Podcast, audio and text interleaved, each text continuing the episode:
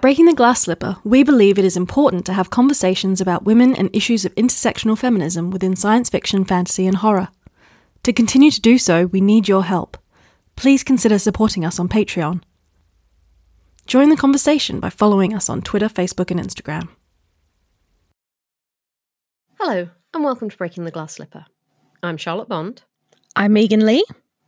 And I'm Lucy Hounsom. Folk horror has been growing in popularity these past years, and it's not hard to see why. Writers take pastoral settings such as windswept hills or rugged seacoasts and imbue them with a sense of deep isolation. Throw in a community that seems at first utterly safe and then totally bonkers to outsiders, and you've got the start of something that is recognisable as folk horror. But as folk horror is becoming more widespread, so it's changing as it grows. Writers are taking elements we love and imbuing them with new ideas. In particular, female characters are starting to nudge aside the men who traditionally took centre stage in this subgenre and demand their own share of the limelight. Joining us today to talk about her book Loot, which does indeed put a female protagonist front and centre, is Jennifer Thorne. Welcome to the podcast, Jennifer. Please tell our listeners a little bit about yourself and your work. Hi there. I'm Jennifer Thorne. Um, I am the author of folk horror novel Loot, as you mentioned. Um, I've also written um, several young adult contemporary comedies um, and a picture book, Construction Zoo. So I write all over the place. Um, I've also co-written the historical adventure, The Antiquity Affair, with Lee Kelly.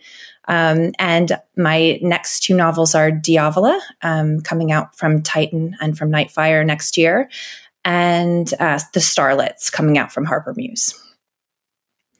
Um, what genres are those two new novels? So, Diavola is a travel ghost story, um, sort of horror comedy, uh, has a lot of bite to it.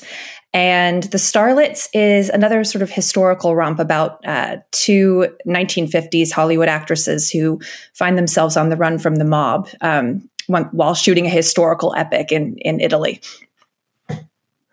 I love how they're all different, and you're like, I refuse to be pigeonholed. I'm just going to write what the hell I want. yeah, including Construction Zoo. And my kids were really mad I never wrote another picture book. well, I'm feeling that a folk horror picture book has to be the way forward. That would be amazing. I'd love one of those. That's a brilliant um, idea. so we discussed folk horror last year with author Tori Bovalino, uh, from the perspective of short stories and American folk horror. So I thought an interesting element would be to start off by asking you one of the questions that we posed to her, which is just what is folk horror?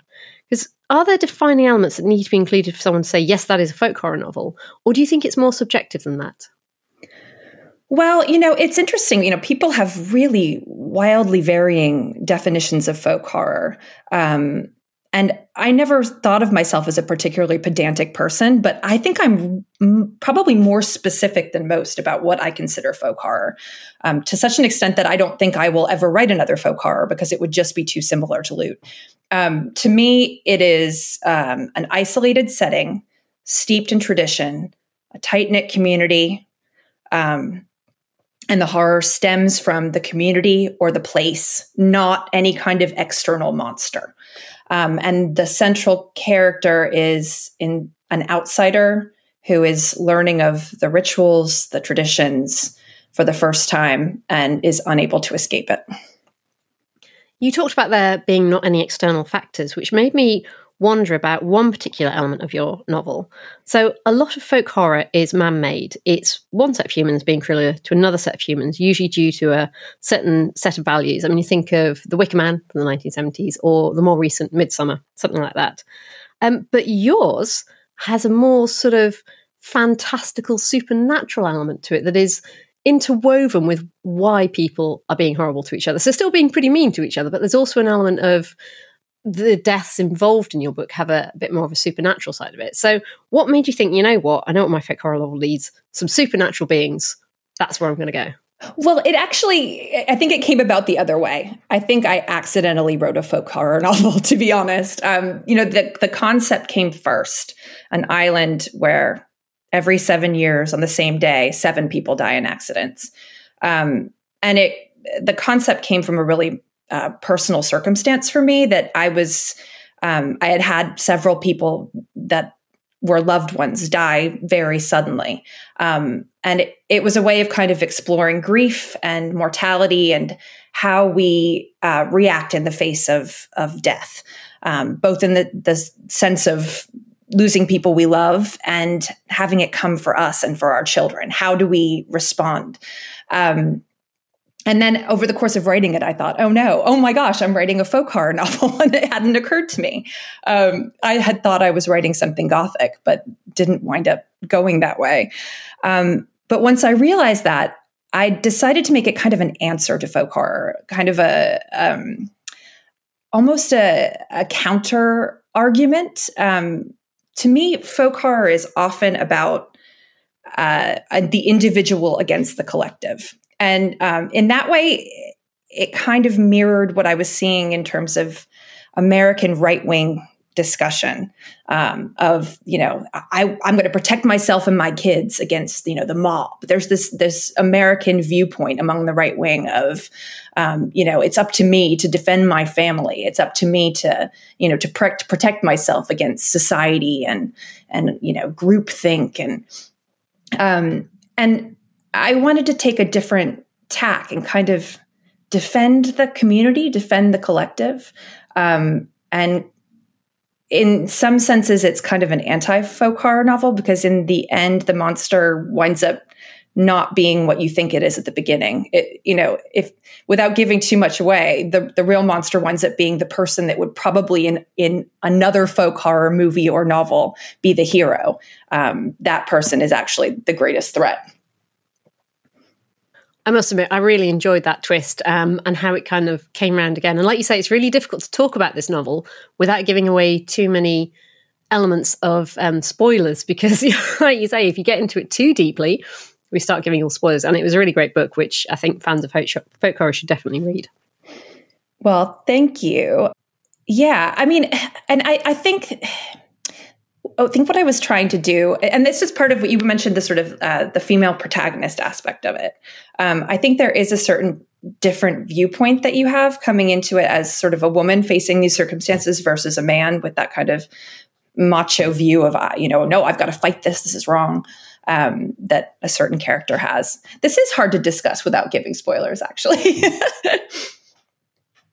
You, you, know, you mentioned people um, being awful to each other, but I'm not sure that that's actually true in Loot. Um, I think that the book sets up the expectation because you know the format, you know Wicker Man, you think, oh gosh, these people are all buying into this horrific thing. They must be terrible. Um, but I think, from my perspective at least, in the end, they're all really lovely and they're all kind of right um, to carry on yep. with their. I mean, and I leave that up to the reader, but from my perspective as the author, they're the heroes.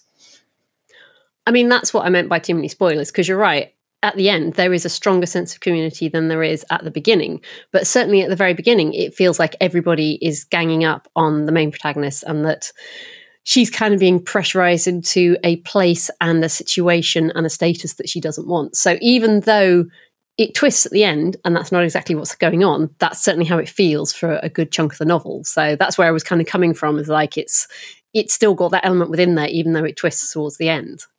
Um, yeah, and you're very much in Nina's head for the book, um, who is this American who has uh, joined the island kind of just in time for this ritual day. Um, but you know, she sort of has to get out of her own way. You know, she's an outsider but she's not as much of an outsider as she believes herself to be. Um, she has felt like an outsider her whole life because of family trauma and you know things that happened in her past that further ostracized her.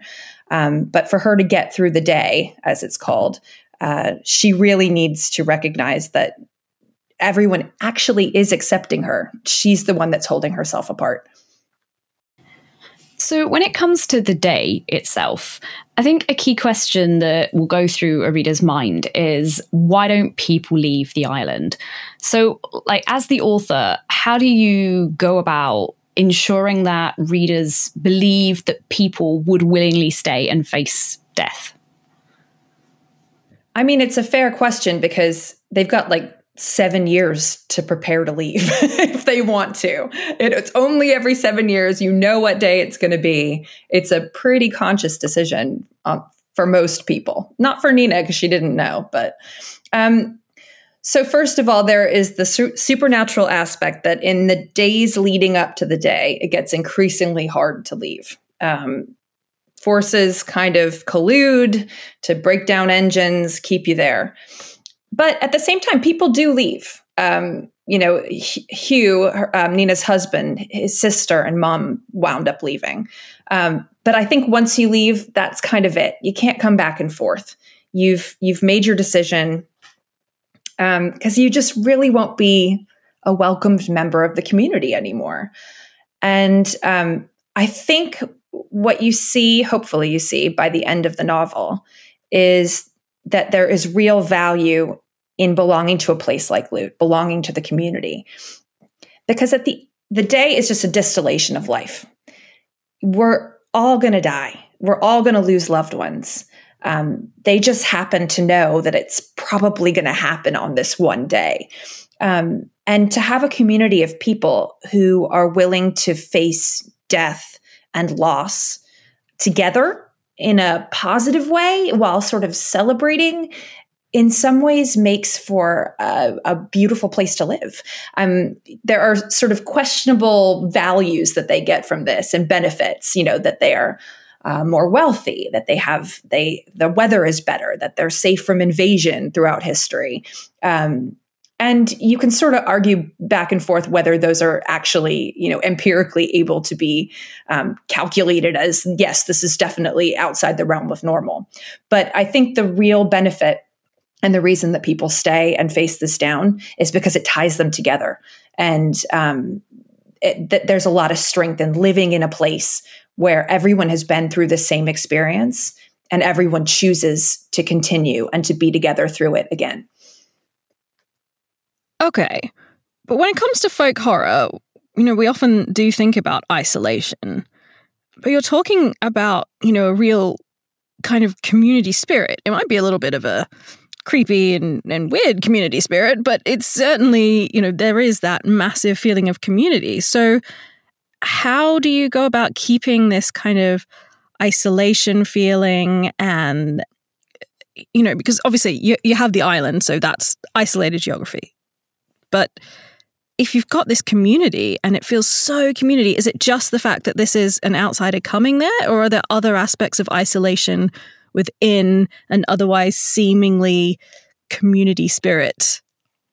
Well, I think if you're, you know, especially, you know, a Floridian coming into a rural English island deep in the Bristol Channel that has traditions stemming from pre Roman times, you're going to feel pretty weirded out and isolated. Um, I mean, even as an American moving to Britain, you know, a very normal village, there are things that people bring up to me, you know, like reality shows or like TV presenters. And I get this feeling of vertigo of just, I have no idea what that reference is. And you feel very othered. So, you know, that aspect of it, the sort of expatriate immigrant experience, um, is very isolating for Nina. But again, I think that she's someone who has, uh, you know, been told throughout her life that she is different, that she is other, um, that she's unlovable to some extent, that she's useless. Um, and it's not coming from her community now. Um, you know, I think she's she sees herself as potentially victimized by how different everything is there. But the truth is, she's in a much better position to um, become an insider uh, than her husband is you see this interestingly in Midsommar as well, which I watched after I wrote this book, um, which was probably a good thing because I might have taken it off in different directions if it had been an influence. But uh, you know, it is interesting that that again has a female protagonist who winds up becoming, you know, an insider who, you know, it's horrific the things that happen in Midsommar, and I mean, it, really, really upsetting film, but it's probably arguably a really happy ending for the heroine. Do you think that changes kind of the f- the folk horror traditional story? Because uh, at least from my perspective, when it comes to folk horror, it's often you know the isolation and then something that continues to be sort of isolating by the end but in your story and in sort of Midsommar you've got kind of the acceptance and kind of a strength from it how do you think that plays in with kind of the the your more traditional view of folk horror well, I think if Hugh were the protagonist of the book, it would be pure folk horror. Um, and it would be the traditional one. But Nina comes at it from a different perspective. Um, and again, you know, without getting too political, because it was just sort of the initial influence, I think there is this kind of American right wing perspective on community that, it, you know, you're in it for yourself um, and that you've got to kind of fend off the hordes in order to protect your family and yourself. But it's really your family as an extens- extension of yourself. Community doesn't come into it at all. Whereas uh, my perspective as you know a young parent at the time of writing it and um, a woman and you know someone probably more on the left side of the political spectrum um, i saw huge value in community and it seems like that that kind of perspective of fearing death and you know uh, walling yourself off and um, against the others um, in, the face of of potential calamity. Um, that's actually more of a threat to me than the kind of the the threat of the community banding together. Um, and you know, I mean, that's not to say that like I'm on the side of the villagers from the Wicker Man because they were absolutely insane. Um, I, and I'm not like advocating for people being burnt alive in a giant wicker man. Um, I just want to make that clear.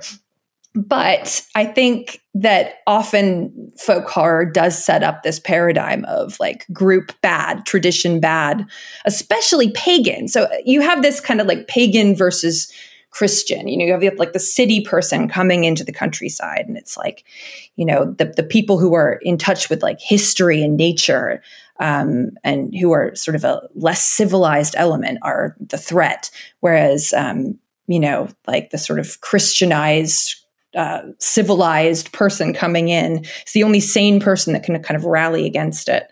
Um, which again is kind of a right wing perspective in some ways. You know, like, you know, if people sort of follow the environment and and sort of older traditions, that doesn't make them you know, stupid or wrongheaded or backwards. Um, it's just, you know, a choice. You mentioned just now watching Midsommar after you'd um, written the book. Um, and beforehand, you and I were chatting about the, the trinity of folk horror um, Blood and Satan's Claw, The Wicker Man, and Witchfinder General. Um, and there's also some ideas that, you know, Thomas Hardy wrote some some folk horror as well. And we've got modern day Andrew Michael Hurley and things. So I wondered given that you've written all this other stuff and then suddenly gone, you know what, I'm going to write, well, not, I'm going to write a folk horror novel, but I'm going to write this novel. And oh, look, it's folk horror. Um, who were your inspirations? What did you, what books and films and series did you look at and go, you know what, I'm going to see what other people have done? What, what kind of influenced you, even if you didn't take it in and use it in the novel? Well, I think the lottery is obviously a huge influence. I mean, every American school child reads that short story and comes away with a different perspective on it. Um, it's absolutely brilliant. Um, so, I mean, I think even you know Nina, sort of walking through the events of this story, would think, "Oh my gosh, this is just like the lottery, isn't it?" Um, so that was that was an influence.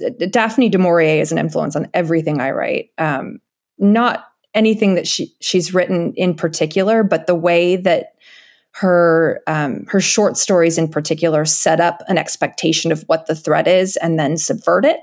Um, I really love that, um, as well as her character work. Um, I mean, even kind of hot fuzz is an influence of you know the person coming into the oh, town yeah. with a strange tradition. I love yeah. hot. It's hot done so well. Great. I mean, and that's folk horror. It is. It's like a cop thing, but a comedy. But it's folk horror. it is. Um, but then there's you know the other things that are kind of the um, folklore seeping into everyday life. Um, like, have you ever read uh, The Trod by Algernon Blackwood? Um, it, it's in this collection called Fearsome Fairies, which I absolutely loved. Um, but it is this kind of person with a sense that there's another world just beyond, just under the veil of of this one that is um, that, and you, he sort of feels the call of it. Um, and he goes to this village where people are like, you don't walk on the trod. That's where the they the shining ones go. Um, and that was an influence as well in terms of the the supernatural elements in this and the way that people kind of go about their everyday lives and carry on but still with a real wariness and awareness that there is something else just beyond the veil do you know that's really interesting because a friend of mine is a book collector and he got an incredibly rare copy of some Algernon Blackwood which included the trod and i was like that sounds amazing i want to read it but i can't afford the huge amount of money you spent on this one so it's good to know where that that story could be sourced. So I can now go and find it. Fearsome Fairies, did you say? Yeah, it's great. I, I mean, it's uh, the, the style of stories is all over the place. Some are completely bonkers, um, which is great, and some are very sort of accessible. Um, and until it twists and you realize that you've been sort of pulled into this kind of madness of the story. Um, yeah, I've always loved the kind of dark folklore um, aspects, especially in terms of you know British folklore and the Sidhe and the Fae um, being really kind of ominous forces. Yeah, Fearsome Fairies is on my um, wish list and has been for a while because it's one of the British Library collections. And like you say, they have such a wide variety of stuff. Whoever they get to edit them, it's just amazing the collections they manage to put together. I am putting it in my basket. Not my Amazon basket, my Waterstones basket, of course. Yeah, not the small people and, and not the big conglomerates. For a second, I thought you meant small people like fairies. well, I, think I'm going to reserve my judgment as to which fairy I'm supporting before, before I support some of them. So some of them, like, yeah, totally behind it. Others are like, yeah, no, I don't want those. Fairies are just, there's so much wonderful folklore and stories about them. Just a never ending resource for writers. They're just fabulous.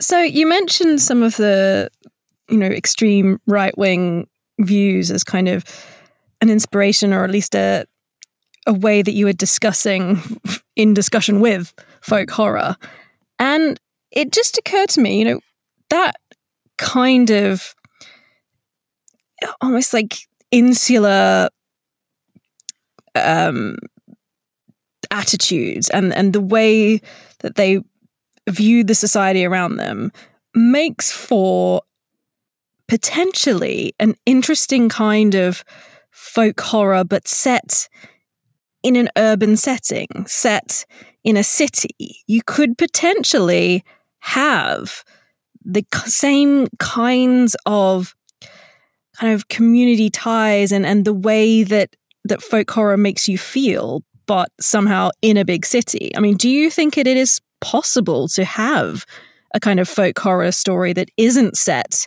in the countryside, isn't set in in one of these kinds of supposedly backwards traditional whatever, you know, is it possible to do that within I don't know, Washington DC or you know one of a, a bigger city that is experiencing these kinds of echo chambers that we're getting politically nowadays?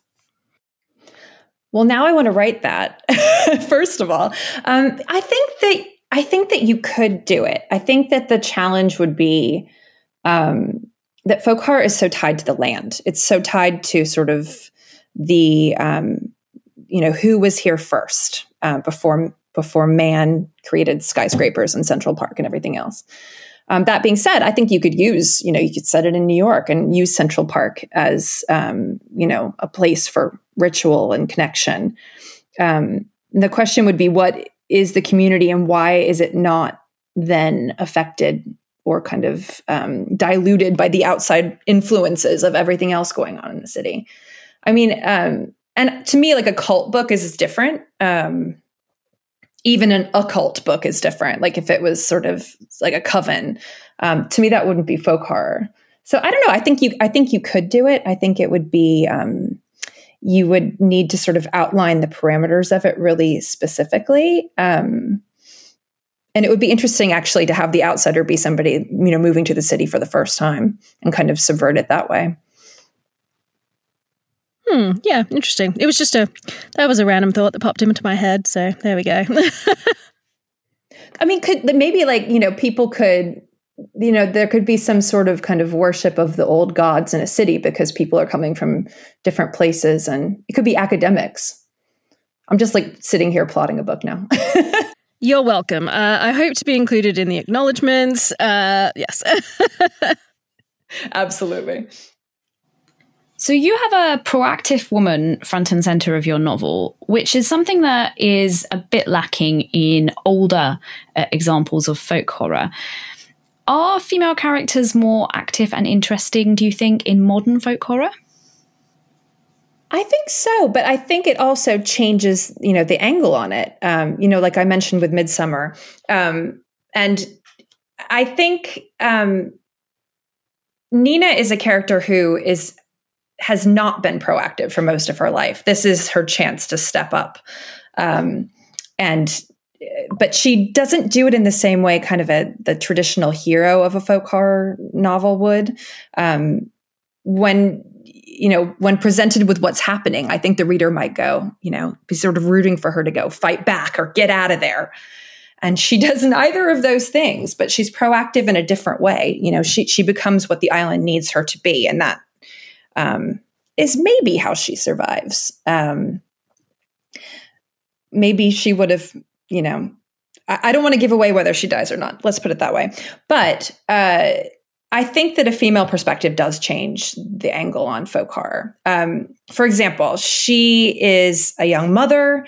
She is um, deeply kind of uh, insecure about that. She has staff who help with the kids, and she starts to feel like it's a judgment on her, like she's not doing enough. Um, that she doesn't love being a mother enough. And that's that's definitely stems from my own experience of motherhood that you have this kind of ideal of what a mother is meant to be and nobody can possibly match up to it. But eh, she's uncomfortable with the idea of kind of leaning on a community to help her with motherhood. Um, because it's just not how she was brought up. And it's not really the American ethos. American society is so siloed. You take care of your family in your house and you don't ask for help from anybody. Um, so sh- it takes her a long time to kind of um, become comfortable with the fact that people are helping because that's what you do. That's what, in this culture of this community, everybody steps in and helps each other. So her journey to being a proactive hero is doing just that, um, opening herself up to to talking to people in a vulnerable way, helping others, um, welcoming them in. Making herself vulnerable in that way, which is very different from a male kind of hero's journey of, you know, standing up for himself and sort of fighting against the world. For her, it takes courage to welcome them in well, that sounds like an absolutely perfect place to stop our discussion. And I really enjoyed Loot. It's been a really good folk horror story, and I sincerely hope you write some more in the future. Thank you so much. It's been great to be here. Breaking the Glass Slipper is written and produced by Megan Lee, Charlotte Bond, and Lucy Hounsom. Please help us spread the word, subscribe, and leave a review on your preferred podcast platform. We want to hear from you. Let us know what you would like to hear on the next episode of Breaking the Glass Slipper.